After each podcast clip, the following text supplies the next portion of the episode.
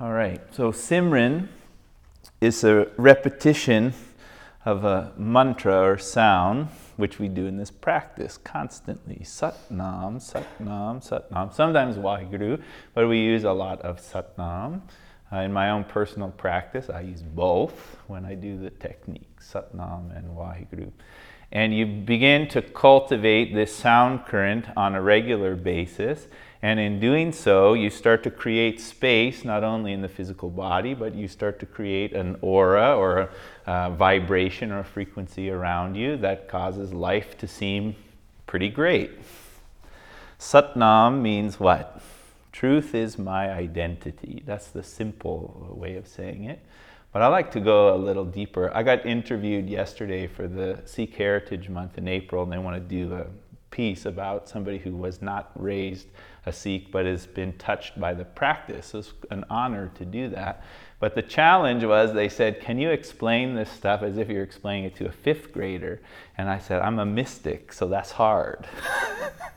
you know, I start talking about the cosmos and how many atoms are in the body and all of these things. And they're like, oh, okay, yeah, but like, why do you wear a turban? you know? So, anyways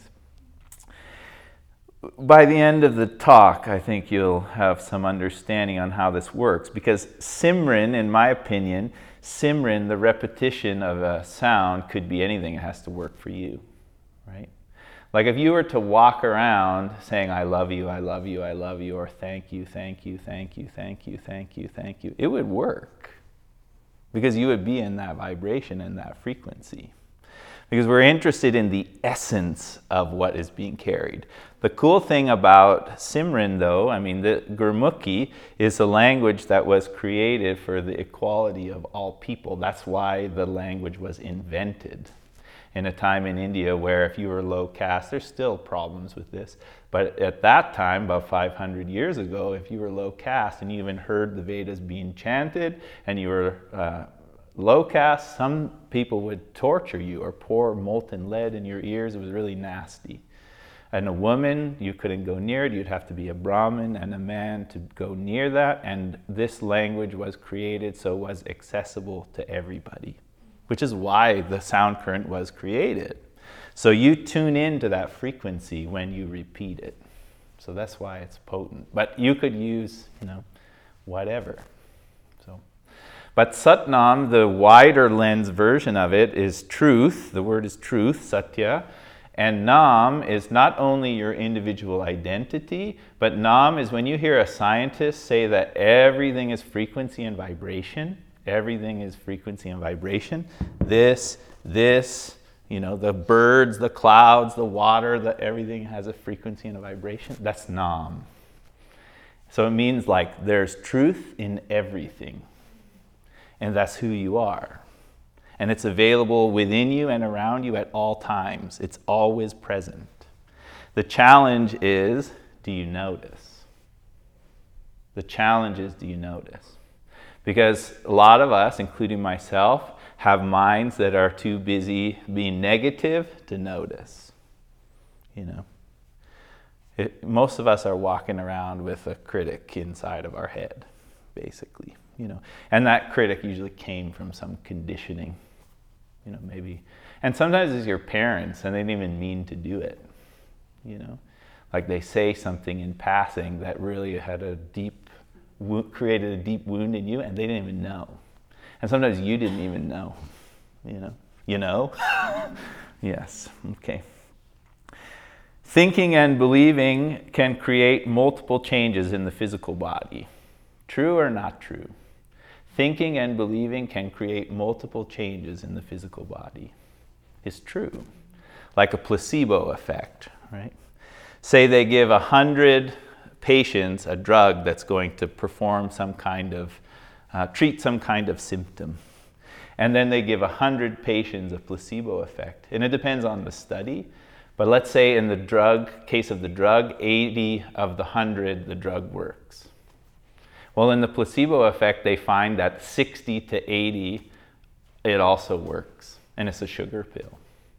So that means that the belief is causing the healing to take place. And the interesting thing about that is, even in the case of the drug, if you believe it's going to work, it also has the same effect, right? Kind of interesting. So we know it's true. And we also know that negative thinking has the equally powerful effect in the opposite direction. It has to. It's a polarity planet. So if it works in the positive, it also works in the negative. You know? If you were to walk around thinking, I'm not good enough, I'm not good enough, I'm not good enough, I'm not good enough, what kind of reality would you be existing in? And you'd be creating that reality ultimately. Making sense? Okay. The interesting thing, and some of you have heard me say this before, is that in today's day and age and in science, we know that the cells or your genealogy is not influenced primarily by your bloodline. We used to think that your bloodline is what influenced it. So if you had a heart problem, your, or if your father had a heart problem, you'll probably have a heart problem. If your father and your father's father had a prob- heart problem, you'll probably have a heart problem. That's an old way of thinking. We now know that your environment is the primary source of influence on your cellular structure or your genealogy. Right? There's a, a, scientist named Bruce Lipton who was there at the beginning of stem cell research in the 1960s. He took three identical cells and placed them in a petri dish or an enclosed environment and made each of the environments different. Three identical cells and three different environments. One cell created bone, one cell created muscle, one cell created fat. Three identical cells created different cells the way that they were producing life or matter because of the environment. Isn't that interesting? Right? So, the environment is the most uh, important influencer on your health and wellness and your cellular structure. So, that means that liver cells should adjust to the environment. People are thinking about that, right? Like your liver cells should just adjust. Like when you're walking around, you're not like, okay, well, I better make sure that my liver's okay when I walk into this studio. Anybody have that thought when they walked in here? Probably not, right? You just assume that your liver is going to take care of you. You know, if you go next door for food, you're not like, okay, liver, we're about to have sushi, so get ready, let's do this. You just assume that the liver is going to take care of the environment for you and take care of you. But the challenge with that is that your liver cells don't touch the environment because they're inside of you. So, what's influencing the liver cells? Your perception of the environment is the primary influencer, which is your consciousness, the way that you see what's happening. That's the most important thing. So now we're starting to see how Simran works. You're creating the reality for your cells to either thrive or struggle by your perception. You with me? Okay. So you have the capacity to change your mind, to change your perception. And that means that you can control your genetic activity rather than be a victim of your genetic activity. You have a say, you make the vote. So if you're walking around in a state of, Satnam, Satnam, Satnam, Satnam, or thank you, thank you, thank you, or I love you, I love you, I love you, or whatever it is, you're starting to create that perception that is having an effect on the cellular structure. That's what we're doing in this practice. Satnam, Satnam, Satnam. And you notice that your thinking mind tries to infiltrate the experience. Like I was saying, this is my least favorite exercise in the yoga. Inhale up, exhale down. I can't stand it. And I have to that's my opportunity to focus on the environment is really challenging, but can I create an environment that is at peace with the experience? That's how it works. So when I'm dealing with some challenging situation out there in the mad world that we live in, I have a better chance of showing up as the person I want to be rather than the person, you know, I've been defined by my circumstances or, you know, whatever, what my parents were like or their parents or my school teacher that we didn't get along, or, you know, whatever it is. And we know that you have your influence by your consciousness. So let's talk a little bit about the mind and the conscious mind. So you have a conscious mind and you have a subconscious mind. Everybody's heard these terms. It's pretty basic terminology. The conscious mind is like the creative mind, right? You, your conscious mind, you're creating the reality it, as long as you're aware of what you're doing, you know? I take the notes, I put them all here, I come to the class, I share them with you. That's a very conscious activity. But what's happening while I'm doing those things is the subconscious mind is creating programming. So I repeat something over and over. Like when I get in my car, I'm not like, where does this key go again? You know, I've driven my car hundreds of thousands of times. I just get in and put the key in and I turn. I don't even think about it. That's the subconscious mind. Okay? Clear about that? That's the programs that are running without you having to think about it. Well, when does most of the uh, programming go into your being? Early childhood, most of it, like 80%, between the ages of zero and seven. Isn't that crazy? And so most of that programming is being influenced by other people's opinions, other people's values, other people's experiences. Most of your programming goes in then. And if you don't have any awareness of this, you don't have some kind of practice where you can change the programming, then you're defined by the programming, which is the same way we thought about genetics and how you respond to some condition that is in the family. You can't you don't have much say in it. So what are you going to do? Make sense? And then you've got trauma and conflict happening to a lot of young people in those ages, zero to seven. Alcoholism in the home, abusive parent in the home, or even the stuff that you, the parent didn't even know, right? Like, say, uh, the child wanted to try out for the school play, and the father of the child says, Well, don't get your hopes up because, you know, you might not get the part or something, you know? And, and he's saying that from a place of love, but the child hears what? You're not good enough to be in a play. And then they carry that for their whole life. So they're going to try something new, and that voice says, You can't do that. Right? It's from the subconscious mind, the programming. And this trauma and conflict that comes if we don't have any tools to process, it can be triggered by the senses. And you know, it can be triggered by not even like somebody talking to you, it could be triggered by a smell. And you don't even know why you're like upset about something. It could be triggered by a sound. Isn't it true? Like think about it. Music has a power to transport you. Like you hear a song and it puts you back in time you know, or smell. I'm not really like a smell kind of person. Like Hester will be like, it smells weird in here. I'm like, really? I can't smell anything. But hearing is a big one for me, you know. But if we don't have something to deal with those things, we become controlled by our thinking mind. Right? And that's a hard way to live.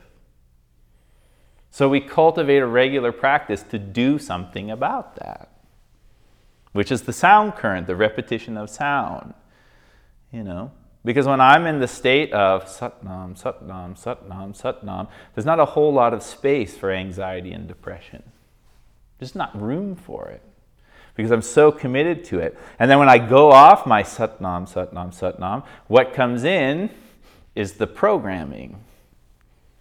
And then I notice, like if I'm tired, like I had a long, say we have a course here and I'm teaching all day long and I get home and I'm tired and my daughter like wants to show me something and I'm not present with her. I notice like my father's voice coming through, like a voice that I said I was never going to use. It just comes in, and I'm like, oh shit. I don't say that out loud, but you know what I mean. I'm like, I'm sorry about that. I'm going to be present with you. I get down on a level, I make eye contact and do something about it. But you can see how it happens. I just want to say one last thing and then we'll get to the practice. There have been studies on people who have experienced radical remissions. Have you heard of this before? Where the cancer actually leaves the body of an individual without treatment. Have you heard of it? I mean, it's not totally c- common, but it's a miracle that can happen. And I'm only bringing this up because it's interesting that there was a researcher named Kelly Turner who committed her the last 10 years of her life to studying these cases. 1,500 cases of radical remission she studied. Okay, so is it just a random occurrence? 1,500 of them in, in 10 years? All over the world, not just in North America, all over the world. Why did that happen? Is there some sort of common theme? Let's take a look at it. And she said there was 75 sort of things that people said that they did in relationship to this healing that took place. But she needed to look at the data and find the common theme, right? Like the ones that everybody kind of did. And so this is what uh, she came up with. is pretty fascinating. Um, and this is, by the way, for many types of uh, cancers, so not just one type of cancer. So the nine common factors are this radically changing your diet, taking control of your health, following your intuition, using herbs and supplements, releasing suppressed emotions, increasing positive emotions, embracing social support, deepening your spiritual connection, and having a strong reason for living. Pretty amazing. And then I thought, okay, well, let's look at my own personal spiritual practice and kind of like what we share in this space. So, radically changing your diet, I'm pretty adamant about this that you need to eat a whole food plant based diet. Some people have other ideas about that, but test it out. For me, that's there's no question about that, and it made the list. So you can have your whatever programming and opinions that you like is pretty essential. Number two, take control of your health. Breath work, exercise, be in nature. These are important components. And when I say be in nature, it doesn't mean just uh, physically, it means rhythmically. You know what I mean by rhythmically? Follow the patterns of nature. Because why? Because you're that. Your body is made of earth, water, fire, breath, sound, and vibration, consciousness. Okay? Follow your intuition.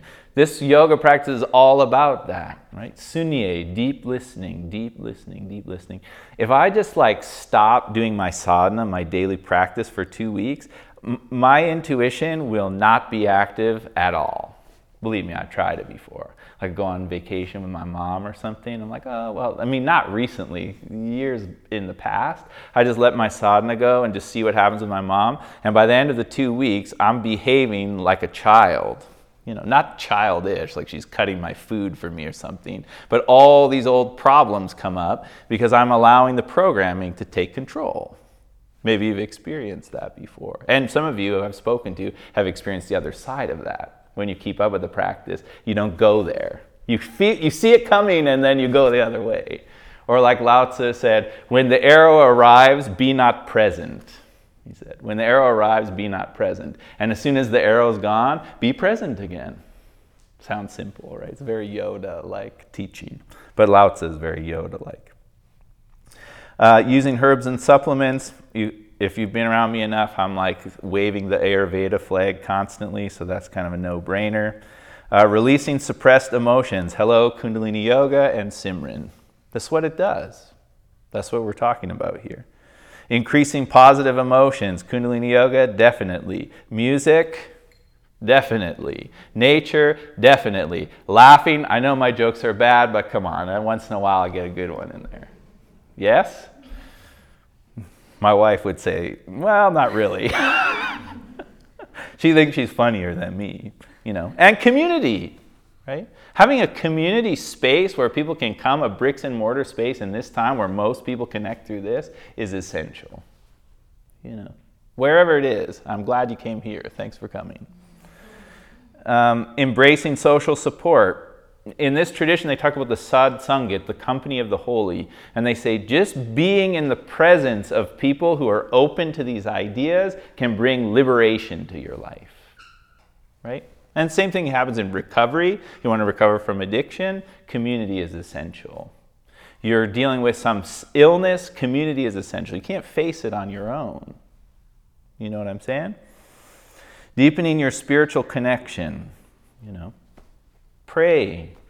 Devotional practice. This is all what we're about when we do this work. And the last thing is have a strong reason for living. And what starts to happen is as you vibrate Simran, as you vibrate that sound current and vibration, as you do your daily sadhana, your purpose becomes so clear. You know, if you do your daily sadhana, eventually you'll notice that your dharma is unavoidable. It's unavoidable. But in order to do that, you got to get some momentum. With every, you know, it doesn't have to be this practice. You have other practices that you do, like whatever brings you to a state of joy and, and love and really fulfills your deepest uh, needs and makes you full and bright and present, then keep doing that as a daily practice. And those are the common qualities for healing.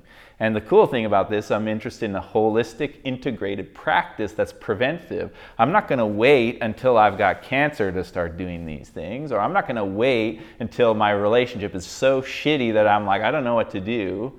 You know, I want to start now. You know, we have this one technique in Kundalini Yoga called the Kirtan Kriya. And you do the Kirtan Kriya on the hands, and they've had this uh, all, through these studies, found out that it will start to slow down the uh, symptoms, basically, of Alzheimer's disease. Well, my teacher said, as, as, since he found out about this study and that has been proven, he said, I've been doing that meditation every day for the past five years. I don't have Alzheimer's disease, nor do I want it. You know, so you start doing the work. We're not going to do that meditation today, but if you want to know about it, just ask me after the class. So, all that being said, let's have an experience of Simran through the breath and through the mantra. Let's create health, vitality, and deal with some of that nonsense that happens inside our heads. Come onto your hands